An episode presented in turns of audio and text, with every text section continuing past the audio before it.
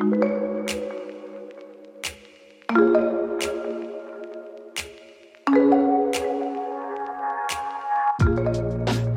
to the Talk Mormonism podcast. I'm Nick Stainback. Today I'm pleased to introduce Dr. James Simeone. He's a professor of political science at Illinois Wesleyan University and author of The Saints and the State The Mormon Troubles in Illinois. It feels like we've been well supplied with scholarship around the events of Nauvoo recently. Following the work done by the Joseph Smith Papers Project, books by Benjamin Park, Spencer McBride, and others have helped shed more light on this era of Mormon history. The Saints and the State is an important addition.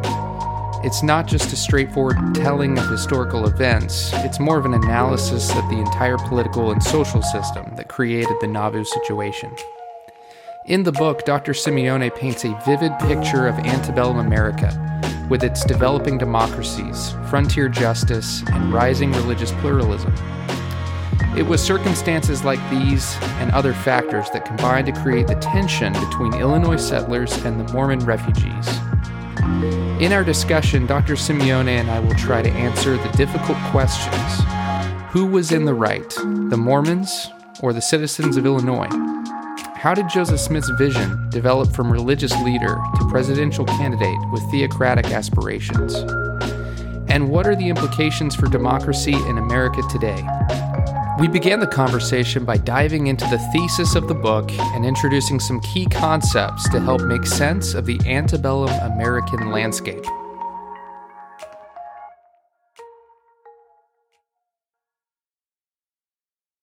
One of the key concepts that helps make sense of the thesis is the idea of developing democracies. And the key frame in the book is, is viewing antebellum Illinois as a developing democracy. And, and the definition of a developing democracy is a state that is under the pressure to produce popular justice from the citizens, but also lacks the capacity to really enforce the law. And so that tension between a kind of high demand and weak supply uh, creates uh, the the paradox, I guess you could say, of developing democracies. And you know, enforcing the law is a big deal for government. And in in a sense, uh, the larger frame for the for the book is that the the Mormon troubles in Illinois is is an example of failed governance. Um, and again, like I say, the the archival basis that the Mormons have created allows me to sort of give a blow by blow account of the various you know critical junctures in the development uh, of of the the democracy in, in, Illinois. So I guess in terms of the thesis, I would say something like this: the thesis is that you know uh, the, the the state crucially includes a a settler narrative of worth, a story of peoplehood, uh, and that story of peoplehood in Illinois which existed prior to the Mormons coming, was the idea that Illinois was a land of independent producers. You know, and, and so, you know, because of its weak capacity as a developing democracy, this land of independent producers allowed civil society actors a large role in law enforcement. As I'm saying, the, the posses, the militias, the claim societies.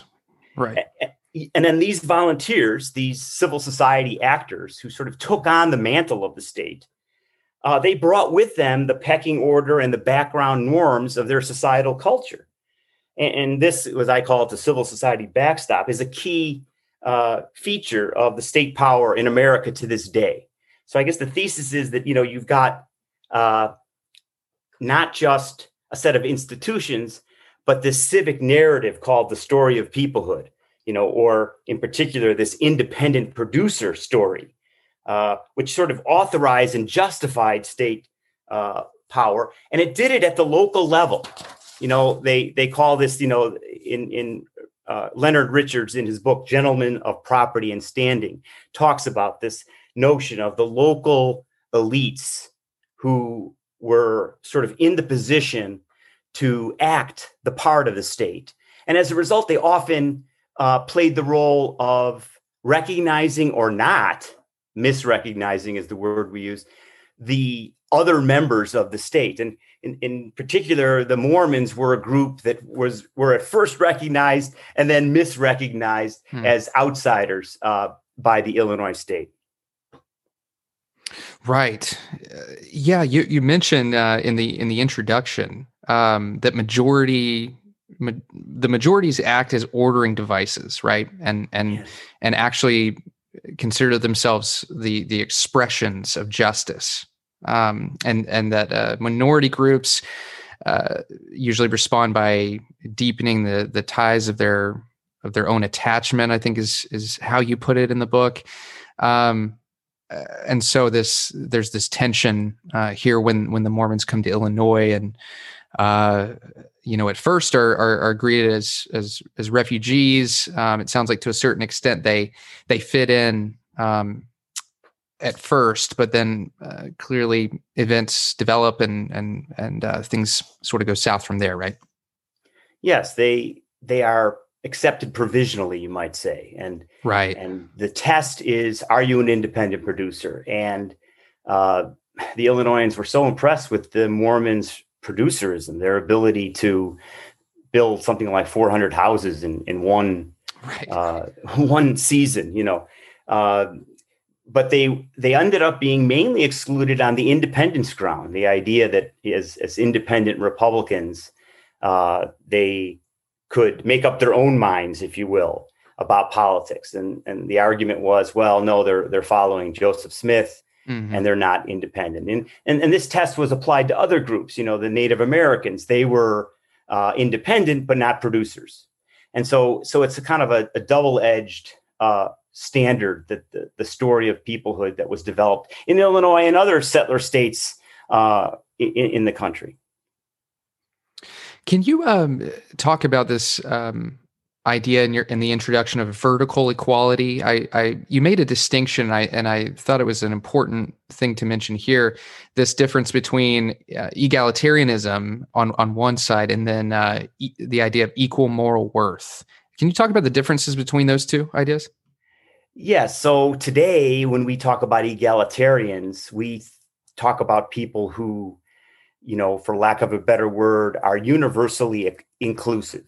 They they want all people to count simply because they're people. And that's where the equal moral worth comes from. So political philosophers today think of that as a, a grounding principle or norm of liberal democracies. But in fact, in my understanding, and here I'm following uh, the theory of Mary Douglas uh, and her understanding of egalitarianism. In fact, egalitarians, even to this day, still have some group attachment that's motivating, if you will, the desire for equality in the first place. And so uh, the idea of, of you know vertical equality is that people see themselves more or less as members of a group. And often, especially in, in developing democracies, there are groups who feel completely put upon, you know, the minorities, uh, and and who feel often resentful of their treatment in the societal pecking order.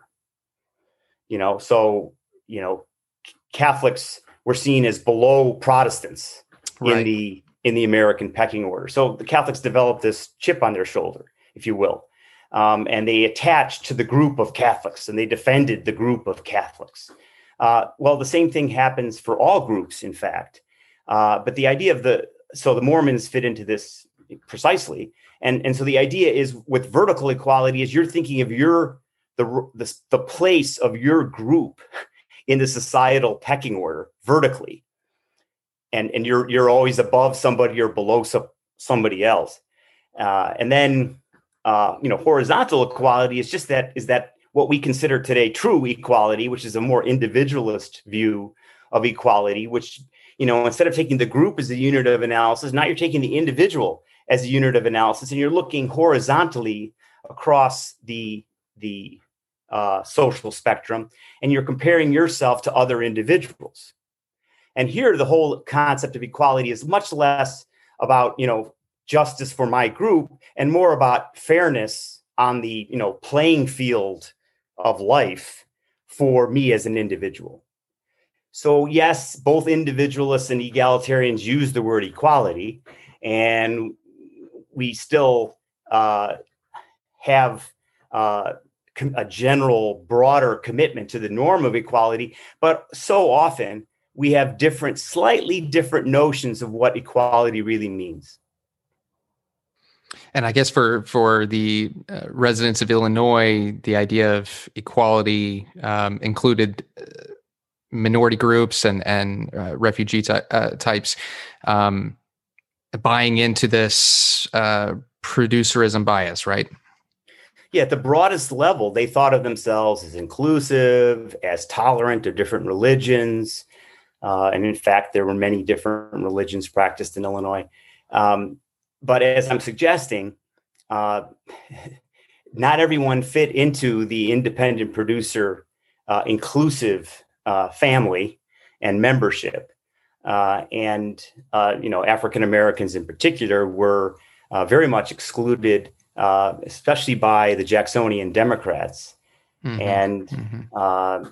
so that would be one example of a of a group that was was excluded, even though we think today of the Jacksonians and Democrats, uh, the Democratic Party, as being fairly fairly inclusive. They were inclusive to you know Irish and Germans, you could say, as as immigrants to Illinois and Mormons, uh, but uh, politics was about looking at these groups and often testing how truly producerist and how truly independent they were so there, it, there was always that kind of provisional element and, and that's what politics is about often in, in a developing democracy is is is the majority with its norms wanting the minority to fit into those norms. And if the if the minority in this case the mormons uh, violated some of those norms as they did by living all together in Nauvoo and and not really respecting the the older settlers way of organizing things in Hancock County uh, then then there was trouble. Right. I um uh, for me in your in your book what what kind of helped to to make sense of a, a lot of the uh, complex e- events that are taking place is kind of um, breaking it down and and uh, talking about it in terms of uh, these three distinct viewpoints, and and maybe I, am probably I know I am oversimplifying it this way, but um, I found that three distinct viewpoints seem to kind of emerge, um, and they were you could say they were embodied by three uh, distinct characters, right? You've got Joseph Smith uh, on one side representing the the saints and and the Mormon ideal. Um, you have Governor Thomas Ford um, representing the state and then uh, I felt like Thomas Sharp, he, he kind of did a good job representing um, the anti-Mormon movement or just opposition to to the Mormons. and it may be helpful um, to kind of describe these individuals and and their their motivations, their viewpoints, if uh, if you wouldn't mind. Yes, I think it's a very insightful question. The three distinct viewpoints each had its its own view of the state, if you will so you had Joseph Smith with his ideal of theodemocracy, and you have Thomas Ford with his ideal of the neutral state and enforcing the harm principle. Uh, and you have Thomas Sharp with his, you know, vigilante state of volunteers who are defending their right to self-government. I, th- I think I should spend a little time breaking those down. Yeah. Uh, but yes, I think I think those three characters and those three principles were all intention uh, and created created the what we now refer to in many ways as the troubles. You know, uh, whatever Smith meant by theodemocracy, one thing for sure. I was going to ask you, as the expert, what he meant. well, one thing for sure, it meant that the state and uh, the church or religion would be unified. Right. And, you know, Smith saw that as an unmitigated good because the religion, the theo, was Mormonism, which he obviously believed in and, and valued. And the democracy part of theodemocracy was a kind of Jacksonian egalitarianism. And and both of those things were obvious goods to him. So theodemocracy was, you know, a great rock star concept for for Smith, and he couldn't understand how anyone didn't like it, you know. But unfortunately, in Illinois, um, it was at odds with this background assumption that oh, the Americans uh, believe in separation of church and state, or in any case, they they welcome many different religions, and there isn't one you know established religion and and and in fact um, abraham lincoln defined a fanatic uh, in his his 1842 speech uh, on temperance. He he defined a fanatic as a person who wants the unification of church and state. Mm, wow. So so while smith is looking at theodemocracy as this great concept the illinoisans are very suspicious and see it as telltale sign of fanaticism. Um, you know, I think uh, on the other hand, it's important to see how just how mainstream the Mormons really were, and, and I think in in Joseph Smith's support of democracy, especially this, he's very much a, classic egalitarian, and precisely in the Mary Douglas way of thinking of, oh, I want my group to be vindicated in the pecking order of groups in America. Mm-hmm. You know, I have this proper understanding of Christianity. I have this new revelation, and I want to just bring it forward. Uh, and and but I mean, so since since since the Illinoisans themselves have the same idea, oh, we the hardworking farmers are the true ideal citizen, and we want to bring that forward, right? So so our particular group becomes the universal, and especially for most egalitarians, they don't even make a distinction between their particularism and their universalism. Uh, the particularism swallows the universal. So, uh, you know, in, in that sense, uh, you know, S- Smith and the, and the Mormons are in, in, many ways quite mainstream. Now, now Ford was an egalitarian too, um, and he recognized that the, his beloved Democratic Party uh, was biased and particularist and often was misrecognizing African Americans, uh, Native Americans, and and he often didn't understand and didn't approve that approach. His idea was that the state should be perfectly universal. So he's he's on the universalist side of egalitarianism, and mm-hmm. um, to some extent, that approach to egalitarianism becomes very similar to individualism and, and their ideal of, of equality is very much uh, horizontal. He, he's trying to deny the vertical uh, pecking order and, and, and thinks it has no place in the state's uh, implementation of the law. And, and so he, you know, he was a frontier judge uh, in, in Northern Illinois and and he rode the circuit all over Northern Illinois, including Chicago. And, and he had a number of tough uh, you know uh, interactions with with uh, counterfeiters and and uh, sort of you know outlaws. And so he he completely understood this idea that that uh, you were going to have to enforce the harm principle. The harm principle is the idea that you know you're free to do whatever you want as long as you don't harm another person or property. Right. And you know his idea was, well, what's the big deal? If, if the state can just enforce neutrally the harm principle, that's it will be legitimate. And that's what a proper democracy is. So he's got that ideal. Uh, and as I'm suggesting, though, that's really in conflict uh, with with a lot of what's actually going on on the ground in Illinois. Uh, the independent producer ideal, even if you accept it as a broad ideal, is not being applied universally and fairly. Um, so so Ford uh, is is you know problematic in that way too. Uh, you know he he kind of views everything through the lens of the courtroom. And and to his credit, let's let's let's state here that of course the ideal of impartiality and neutrality in the courtroom is a very noble ideal. Um, but but that's one kind of neutrality. You might call that a procedural neutrality. Um, but but that's not the way uh, that the state got its legitimacy in Illinois, at least as a developing state that didn't have the capacity to enforce the law completely, and so had to rely on these civil society partners who, by definition, were biased living in a majority societal culture. So, you know, the Ford story is is uh, a tragic one, uh, and it's you know to me it has a, many lessons for us today. And uh, this whole idea of state neutrality is something we can talk about perhaps, but uh, it's it, it's an ideal that probably, in my opinion, needs to be to be thrown out. Um, and, and and even the ideal of the independent producer needs to be examined more carefully. Uh, and then finally, I, a long answer to your question. You get to Thomas Sharp. Mm-hmm. Uh, you know, he was he was from he was leaders of the anti-Mormons. Uh, in many ways, he was the leader of the anti-Mormons. He was different from uh, Ford and Smith in the sense that he was more a competitive individualist.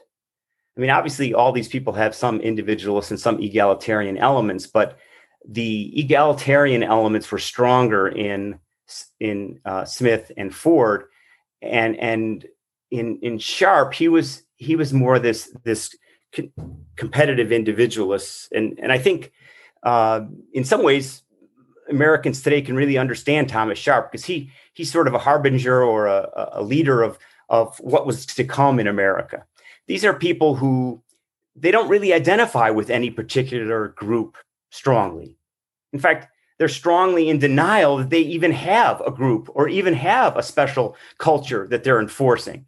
They see themselves completely in terms of vertical equality. Uh, they just want to level the playing field. But their big problem is with people who are asymmetrical in their their uh, uh, approach. Uh, and he would argue that many egalitarians and Mormons in particular were asymmetrical in the sense that they were willing to tolerate people within their group and they wanted their group to be tolerant, uh, but they were not willing to tolerate outsiders. Um, and so he, when you get an asymmetry like that, especially competitive people, they don't like it when someone's getting what they see as an unfair advantage on the playing field of life you know, yeah, you're getting toleration, but you're not extending toleration. So that drives them crazy. Uh, and indeed, that's that was a telltale sign of the lack of independence on the part of the Mormons. That that ultimately, you know, Sharp is going to argue that the the Mormons, while they pass the producerist test, they don't pass the independence test. So, uh, and and in fact, you know, uh, even on the producerist grounds, uh, the, the Mormons had some trouble. You have to remember they came from Missouri and it was a warlike condition there. Yeah. That context uh, is is important, I guess. The here. context is important. And and Joseph Smith had, you know, enunciated a number of, you know, wartime rules, such as yes, you can steal from a Gentile. Uh, and those were sort of carried over in some cases in Illinois, so that um, Sharp also made the argument, and the anti Mormons were also making the argument that the Mormons were not truly producers, that they were mainly thieves, counterfeiters, you know, outlaws, people who, you know, in that whole genre of, of American Western thinking. Uh, if you can label someone as an outlaw, then they're no good. And and especially if you can accuse someone of thievery, horse thievery, cow thievery, you know, think of think of the the the rustler in the West, right? You can't think of someone who's worse right. morally.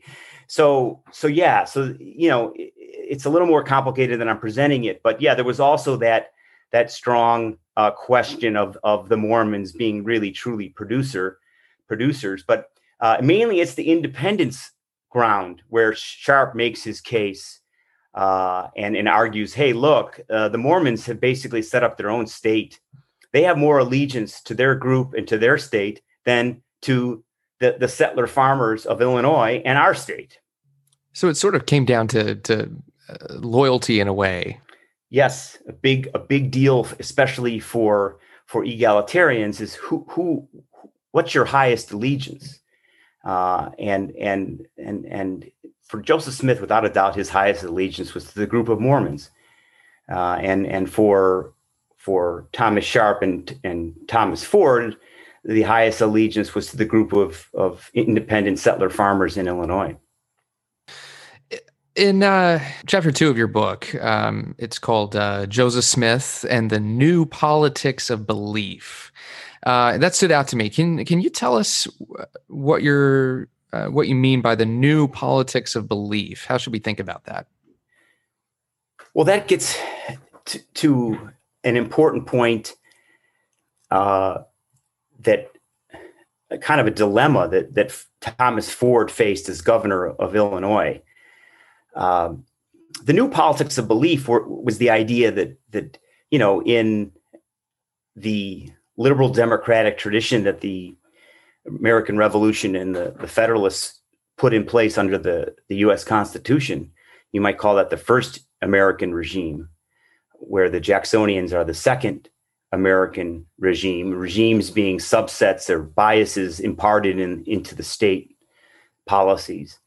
Um, the Federalists were very much uh, believing that that individuals should make up their own mind about religion, and they didn't require religious tests or oaths for for office, you know. And uh, but but the reason this is new is that for for the centuries before that, you know, it was just assumed that people accepted the belief system of their society. Um, people were just more traditional, and, whether it was a church authority or a or aristocratic or monarchical authority, it was just assumed that those were the beliefs that the ordinary person held.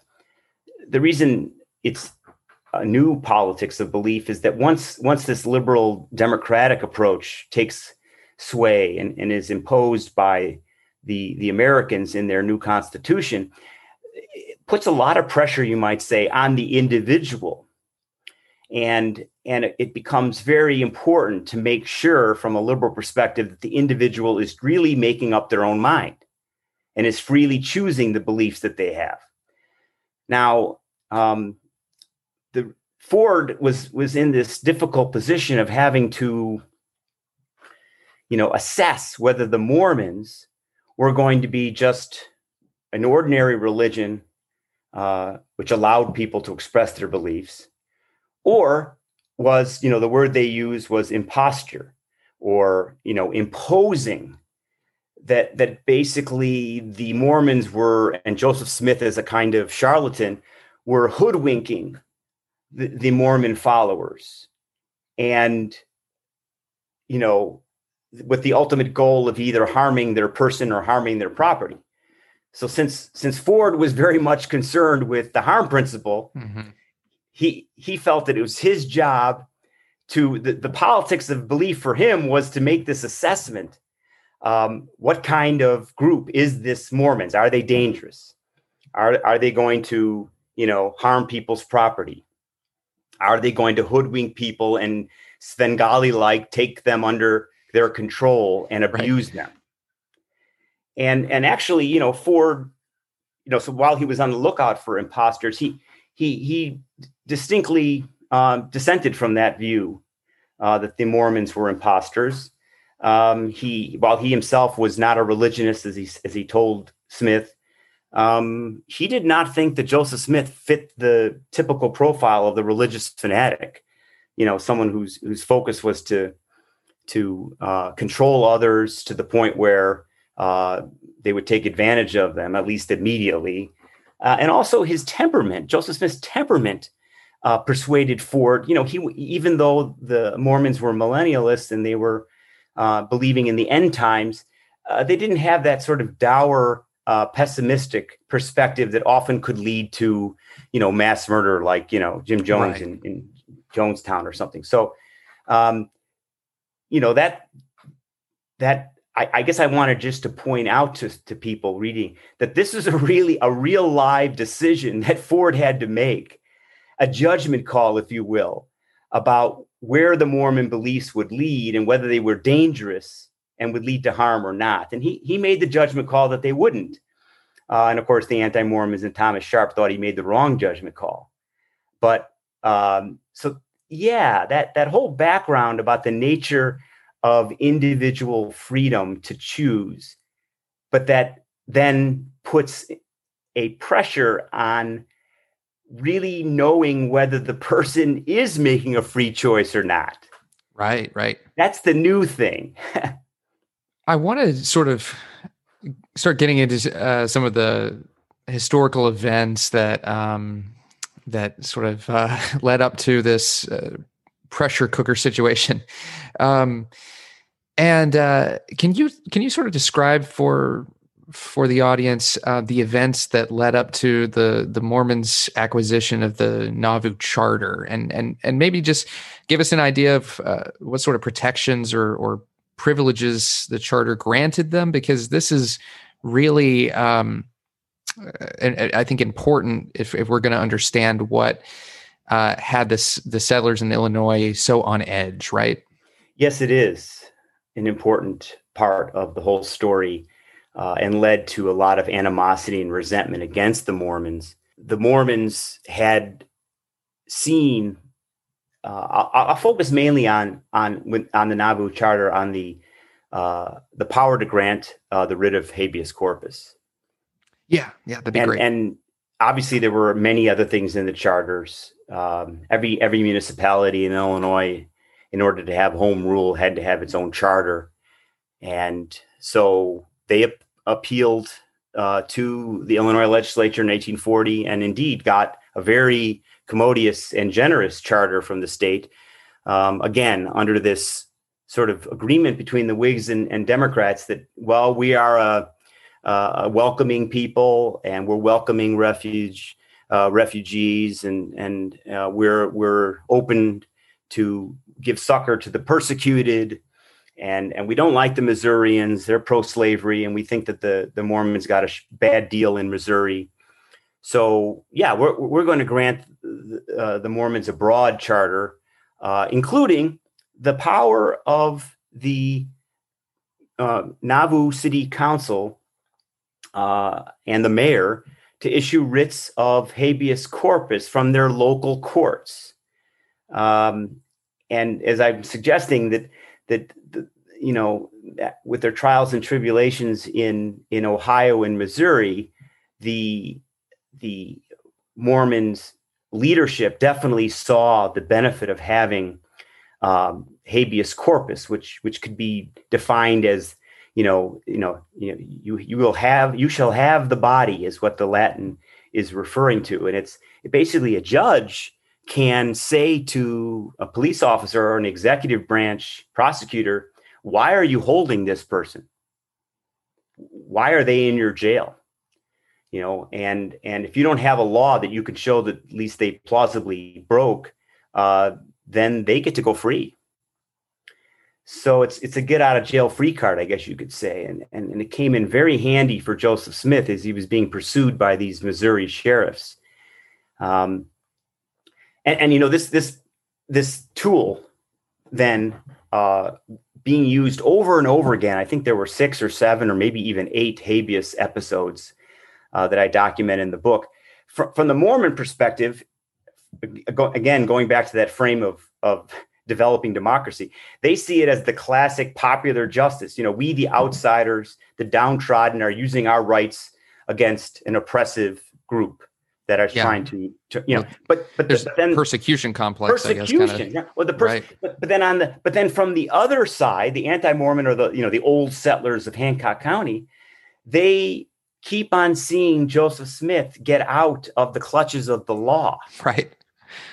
You know, and and he, he was either under you know a charge of treason uh, for for fighting in in Missouri against the the militia there or he was under a charge of, of attempted murder uh, of, of Governor Boggs uh, through the, the you know, uh, offices of, of uh, Rockwell.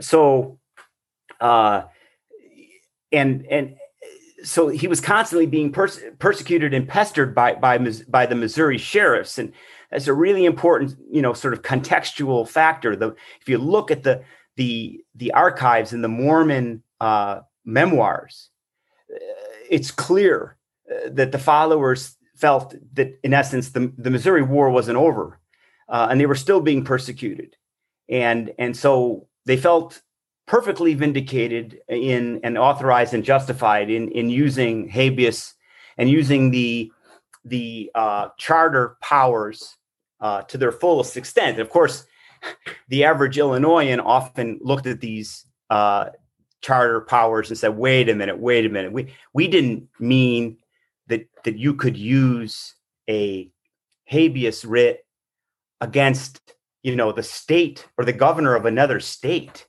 or against state law or even against federal law right?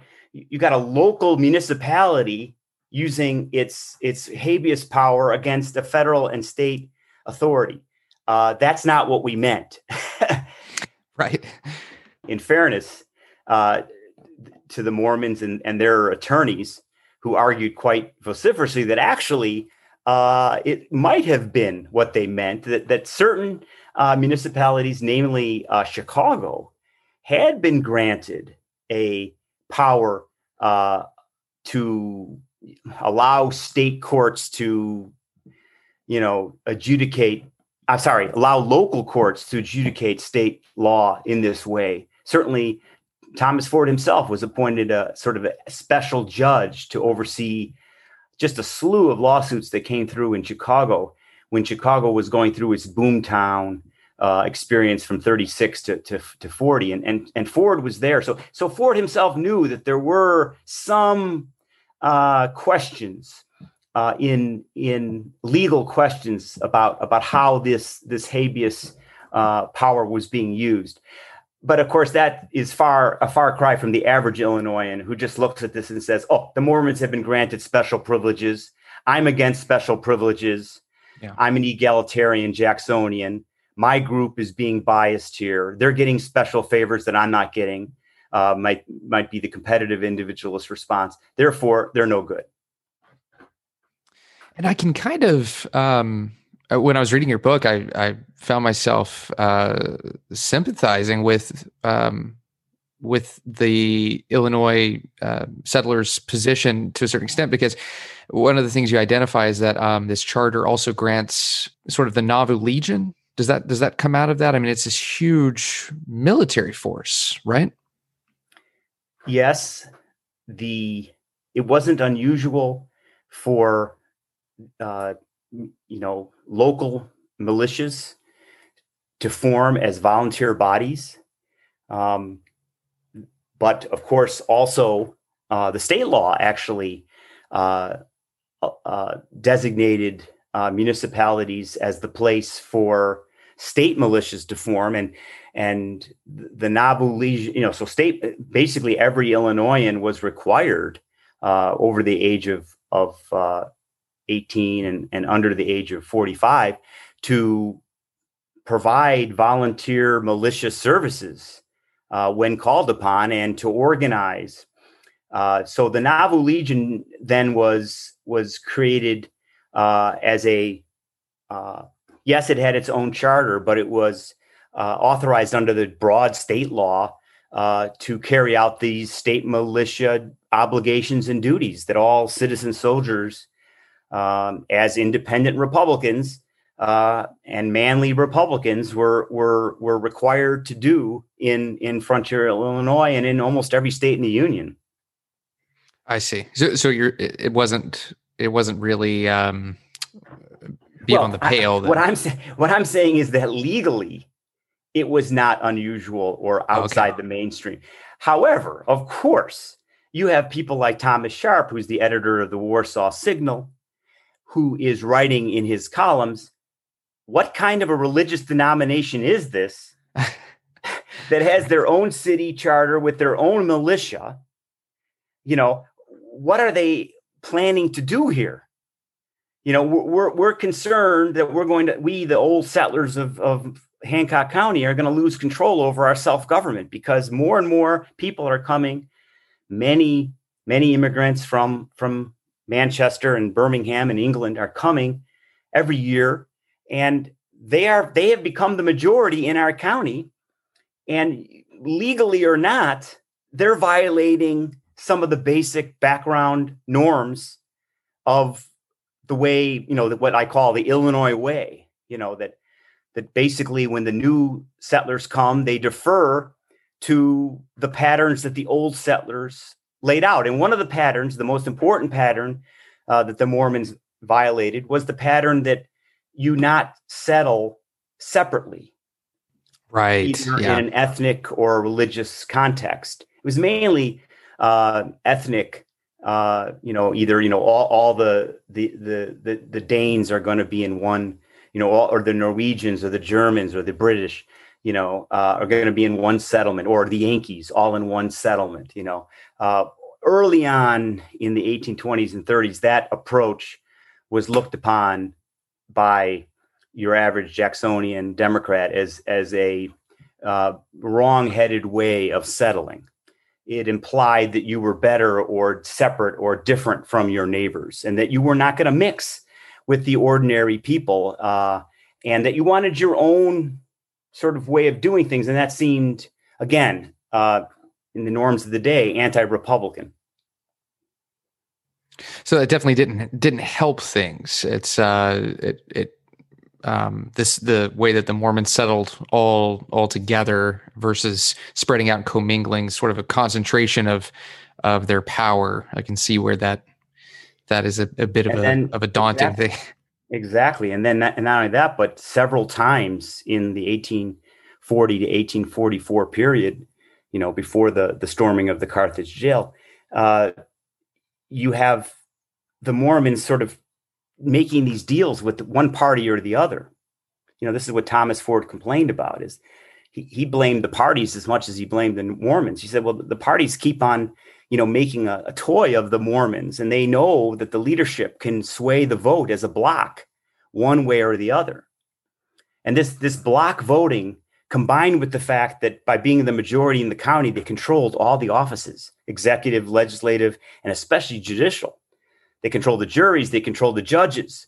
Now the, the, the as you put it, the you know the the Illinois settlers in the area did have a, a, a claim that they had lost their their ability to govern themselves.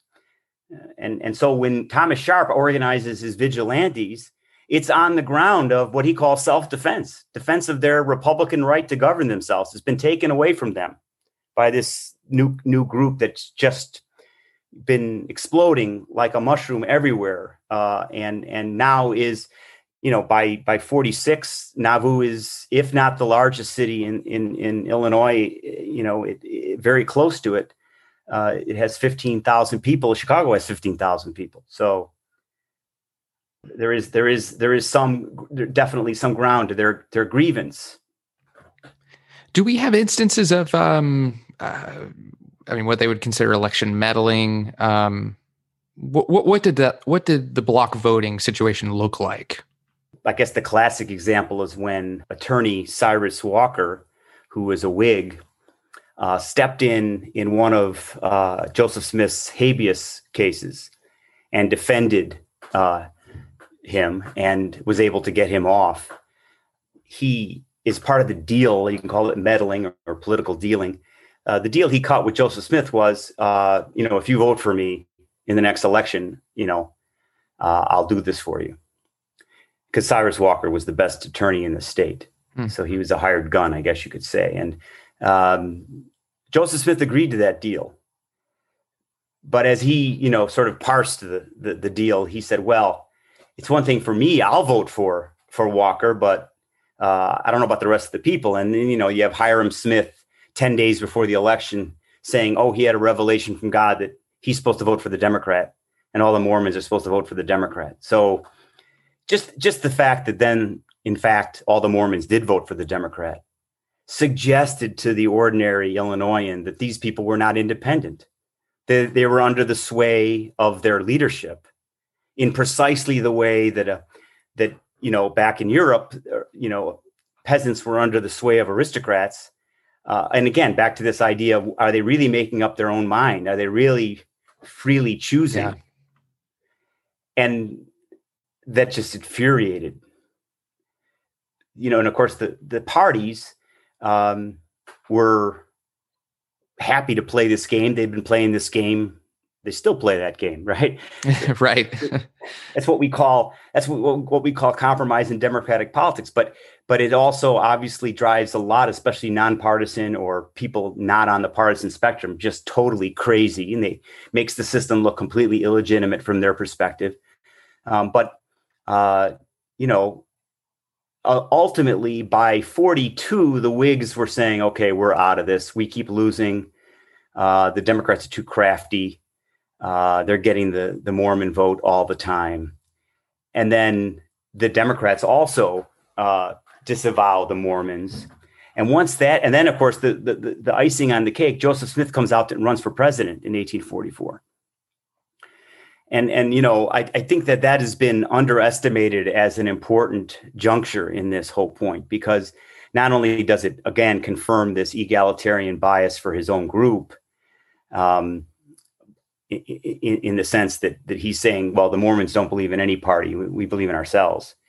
Um, yeah, in the name of redeeming the American Republic, okay, grant you that, but sure. uh, there were many Protestant groups around who felt that they were they had the job of redeeming the American Republic. So uh, that part was was not focused on so much as it was that okay, you know, the parties no longer really have any incentive to try to court the Mormons. And that was a real dangerous moment uh, because it sort of, you know, untethered the Mormons and made them their own entity. And uh, they lost the protection. All they had was Thomas Ford. And of course, his ideal of the neutral state. And he was very committed to, after the storming of the, the Carthage jail and the assassination of, of Joseph and Hyrum Smith, uh, he was bound and determined to bring those anti Mormons to trial. Again, under his norm of, of impartial, fair, neutral justice. And all that did was even further infuriate the anti Mormons. and all the people around uh, Hancock County came to the support with their militias of the uh, old settlers of Hancock, because that's how strong those those background norms about the old settlers were, and that's how offensive the Mormon violation of those background norms was. Can we can we talk about the Smith's presidential run? Do you? I wanted to ask. Do you view his candidacy? candidacy as a defensive move, a desperate move. I, have seen some some recent scholarship that indicates that. Um, it's a response to the persecution. Um, but then I, have also seen the viewpoint out there that um, it, it's more a sign of his uh, just growing political ambitions rather than a, a, defensive posturing. Well, that's a that's a real tough call. Uh, I yeah. think leaders leaders of any egalitarian group um, often are uh, seduced by the power they get uh, from their followers. So that second argument is plausible. Uh, but I still follow that first one a little bit more about the defensive posture. Um, you know, you, you look at the Council of 50 and the, the sort of movements that Smith was making to move to the West already in early 1844. And you realize that he already has realized he's got to go west. He's got it. Once again, he's got himself he thought he had solved the problem by creating his own state, but in fact, uh, it it didn't solve the problem. He realized now, oh, we have to go where we become the original settlers, where we become the old settlers, and and so already.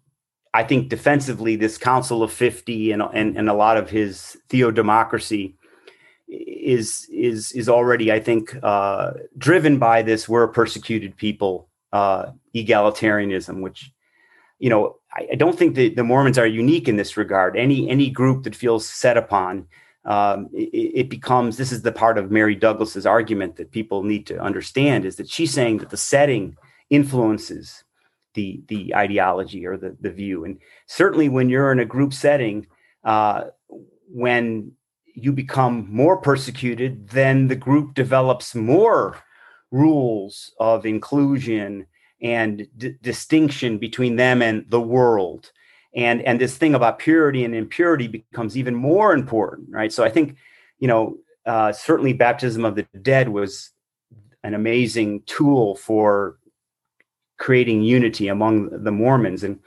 um, yeah, so I, I really do think that his he actually thought that he was, you know, as I put it, he's going to, you know, Mormonize America, uh, and and and in doing so, he's doing Americans a favor.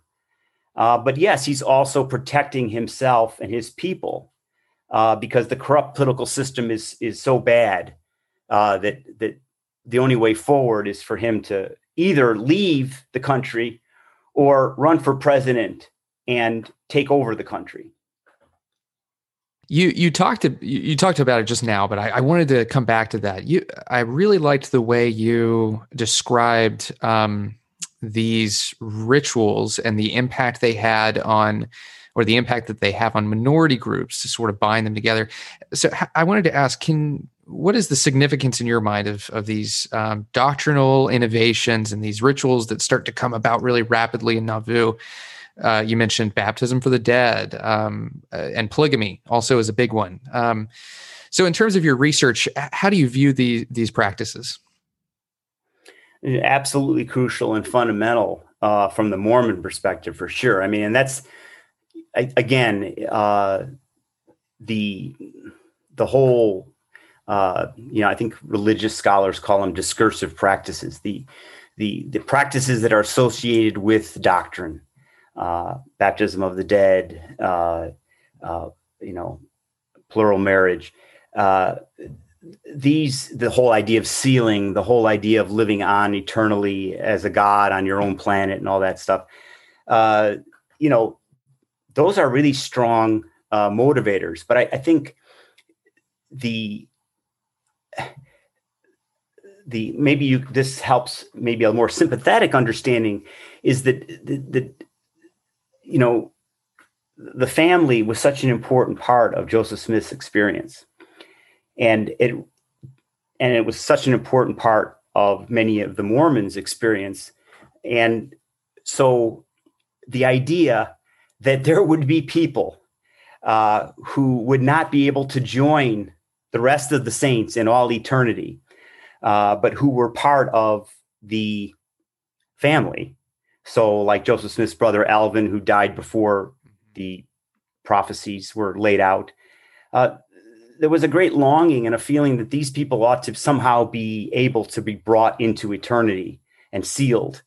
And, and these rituals and, and the, the keeping of the names and all that was was was a way of sort of verifying the legitimacy of the of the salvation that that the Mormons had and and and that the were the salvation that was going to be extended to these dead uh, family members and it, it was just an amazing explosion i guess it just spoke to what the ordinary mormon really had on their mind uh, and i and you got to think about that and say, well, gosh, that is a a very uh, loving instinct. Yeah, you know. But of course, from a political perspective, uh, it meant that really they weren't focusing at all on what was going on politically, and it only just gives the leaders more more leeway to do whatever they want, which for better or worse, can can lead to to tragic consequences, as it did in in Nauvoo. From your perspective, um, and there may not even be a, a clear answer to this, but uh, what would have been sort of a, a win-win solution here? Um, in your mind, was this conflict unavoidable, or are there factors that you think could have um, affected the outcomes? Different state leadership. Uh, what do you think? Yes, I think a win would win win would have been very difficult. Um, it's almost a perfect storm scenario, right? It is because because of course Ford, as he's promoting popular justice from a minoritarian perspective of inclusion uh, for the Mormons, the anti-Mormons are pursuing popular justice from the majoritarian perspective of, you know, we want the law enforced against this outlaw. And since those are, you know, those are the two sort of strongest um, sentiments within a develop, developing democracy. Um, I, I, I, you know, I can't help but think that the majority is going to win, but the minority in this case was represented by the governor. Now it turned out the governor, once he had been abandoned by his party, uh, really didn't have a lot of ability to enforce the law by himself. He called out a number of militias, uh, and and he was able to restore order somewhat.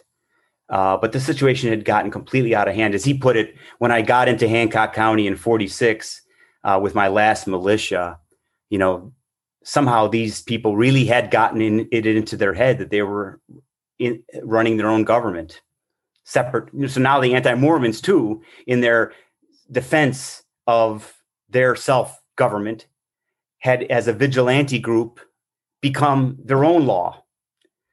Uh, and so, uh, you know, once once group polarization gets to that extent, uh, then you your re- distrust is so profound. Uh, it's really really difficult to to you know patch things up and get a solution. I mean, the only solution was basically uh, you know Stephen Douglas in, as the informal leader of the state, the the key Democrat, and of course Illinois was such a Democratic state that Douglas had more offices under his control than than Ford did uh, at that point. So uh, Douglas cut the deal with with Brigham Young, and and and by uh, uh, you know February of of, of uh, 46 they were leaving but it was already by october of 45 that they had agreed they were going to leave. So uh, you know that i think ford if he had you know if if and if right all these counterfactuals yeah. you know if if ford had been able i think he you know he understood he saw what what what because he was in pretty close contact and, and communication with joseph smith. He saw that that Smith was already wanting to leave. So his idea was okay, the win-win would be I'll negotiate that the Mormons are going to leave and uh, the anti-Mormons will get what they want and the Mormons will get out of here without any violence. So in a, in some ways that was close to what happened. What he didn't count on was the anti-Mormons storming the jail uh, and uh, you know killing killing the two brothers and so that that just uh, sort of unhinged things to the point of that these kinds of you know sort of negotiated deals with respect uh, were impossible and all that was left was for the anti-mormons to discover the the pogrom strategy of attacking mormons with arson that were in the rural parts of Hancock County and didn't have the protection of Nauvoo. And so when the Mormons realized, oh, uh, these vigilantes are now attacking us, we're in our vulnerable spot. Uh, we really don't have much choice but to leave. So ultimately, the, the outcome was similar to what a what a, I guess what a win win would be. They had all kinds of ideas. Uh, Ford tried to get the federal militia uh, federal military to come in. He couldn't. He had the idea of dividing the county. Maybe you could have a Mormon and an anti-Mormon. You know, there were all kinds of, of solutions that just didn't work. Um, and so, yeah, I guess ultimately uh, uh, th- there was no no resolution in in your in the conclusion to your book, um, you point out something that I thought was pretty significant. You mentioned that one of one of the um, takeaways is the perils of democratic uh, democratic storytelling, um, and I wondered if you could tell us more about that idea, um, and and then in, in your view, any other lessons that one can can learn from the Mormon troubles in Illinois. Well, you know, the idea of the civic narrative, the independent producers, is itself a democratic story. You know, we, the worthy democratic people, uh, we as settlers we took the land from the native peoples, but we were justified because they weren't producing hmm. on it. So that's a story right there. So, uh, you know, is that story accurate? No. Uh, but it's a story that we don't seem to be able to live without. Um, so, what I encourage people to do is to look closely at this this independent producer narrative and and and and just own it, accept it as a majority tool. Uh, to confirm majority worth. Um, and uh, so that's uh, part of what I mean by the perils of democratic storytelling. One of the perils is, is you're operating under a story and you don't even know it. You know, as the typical competitive individualist thinks, I don't have a story, I don't have a culture, I'm just an individual. The state is perfectly neutral uh, and there is no bias. Well, no, you know that that's false. So one of the perils is denial, uh, living under a story and and not uh, knowing that you're under a story. I guess the other thing is, of course, the, the, the questions of you know factually incorrect stories. And I start the conclusion by talking about J.S. Mill, who in On Liberty uses the example of Mormon persecution in the United States and in Britain as an example of you know the dangers of democratic conformity. Uh, and of course, the whole point of On Liberty is that so many societies fell prey to a kind of conformity at the social level and didn't have enough freedom of dissent so that you know people like socrates and, and, and jesus who had great messages but were unpopular uh, never got a chance to, to fully have their message uh, expressed and they were persecuted by their society. And he's, of course, arguing for freedom of speech and freedom of press. And you know, as you can see, I I don't think that in fact the Mormon troubles in Illinois were an example of religious persecution. You know, it, it's more an example of tension over uh, government institutions and enforcing the law. And so, uh, I think that J.S. Mill's story is factually incorrect. But I guess that's another peril of democratic storytelling, which is, you know, actually the story that that Mill tells, if it's factually incorrect, it it still it has a lesson that we need to learn, which is, yeah, dissent is really important uh, in a democratic society.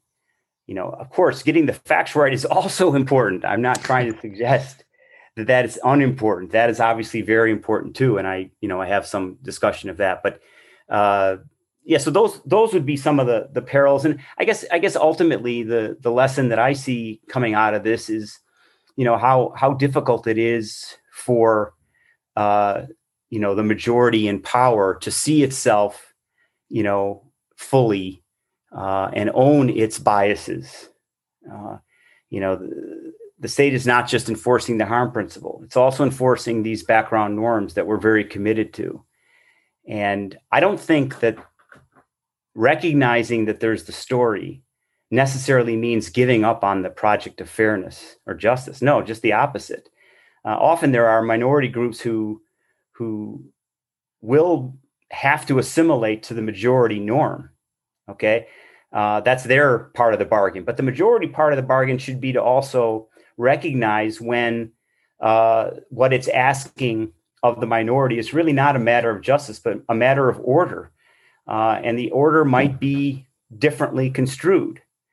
You know, uh, in the case of of Nauvoo, you know, maybe maybe there should be a rule that says no, people uh, should not be able to live, you know, separately to the point where they control all the local offices and control the local juries. Uh, you know, so maybe we make that a law and not a norm. That would be one kind of reform uh, that maybe could have happened, and just the acknowledgement and the realization. I mean, this is why to me, from to me, Thomas Ford is in some ways the hero of the book because he, you know, tragic one, but you know, he, he recognizes that there are these biases.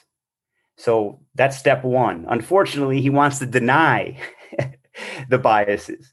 I don't think denial is the way to go. I think it's it's owning and and and and accepting and bringing them out and making them transparent. so to me, you know, that's really in some ways the services, the service that the Mormons are doing for the American state is allowing it to see how it really works and how it can be improved. Well said. Well said. You uh, you mentioned it at the at the beginning of our interview. Um, parallels to between this story and and uh, where we are in America today. Things like state neutrality. Uh, are th- did you want to talk about that? Any other parallels that you see? Well, I guess you know the most obvious one is this populism uh, that's developed, right?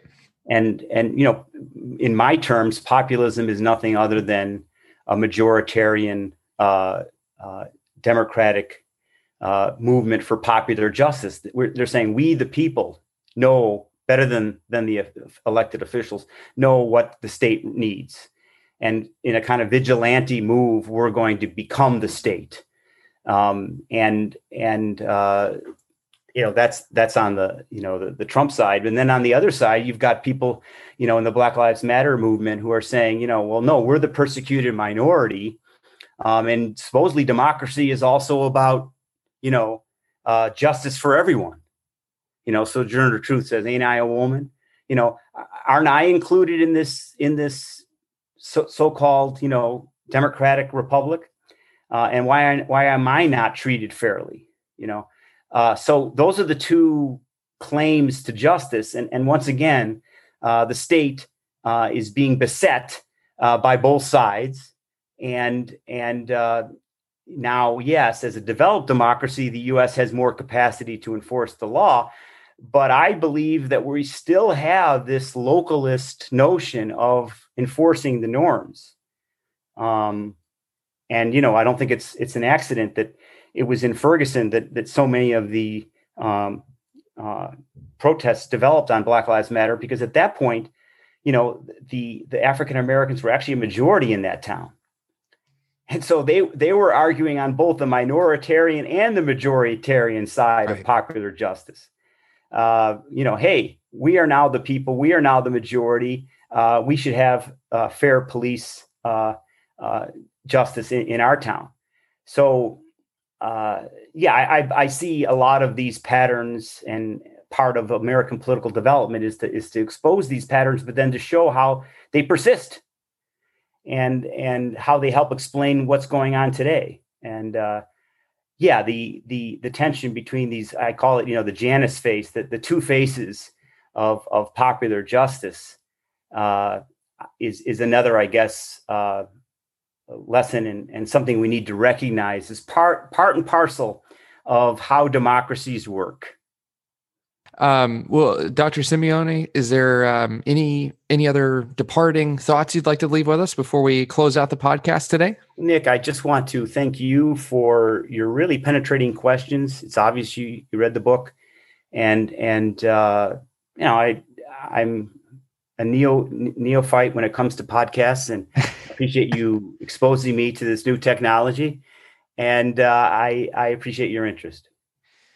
Absolutely, it's uh, it, has been an absolute pleasure. Um, uh, like I mentioned, I thoroughly enjoyed the Saints in the State, and so I'll, I'll, give one one final plug for it before we close out. You can pick it up at, uh, I believe, Signature Books. That, that's how I became aware of it. Uh, but it's also available on on Amazon as well, and uh, I'll obviously put a link to it in the in the show notes. So, uh, yeah, I really want to thank you for coming on the podcast. Um, I think it's books and, and research like this that not only uh, contribute to the scholarly and the, and the historical community, but also uh, to the religious community as well. So, on behalf of uh, the Mormon community, I'll thank you for your contribution. Thank you, Nick. Take care. Cheers.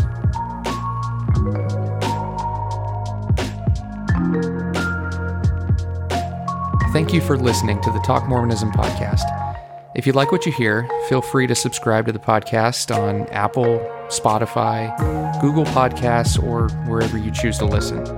It also helps when you leave us a review so others can find out about the show. Thanks again.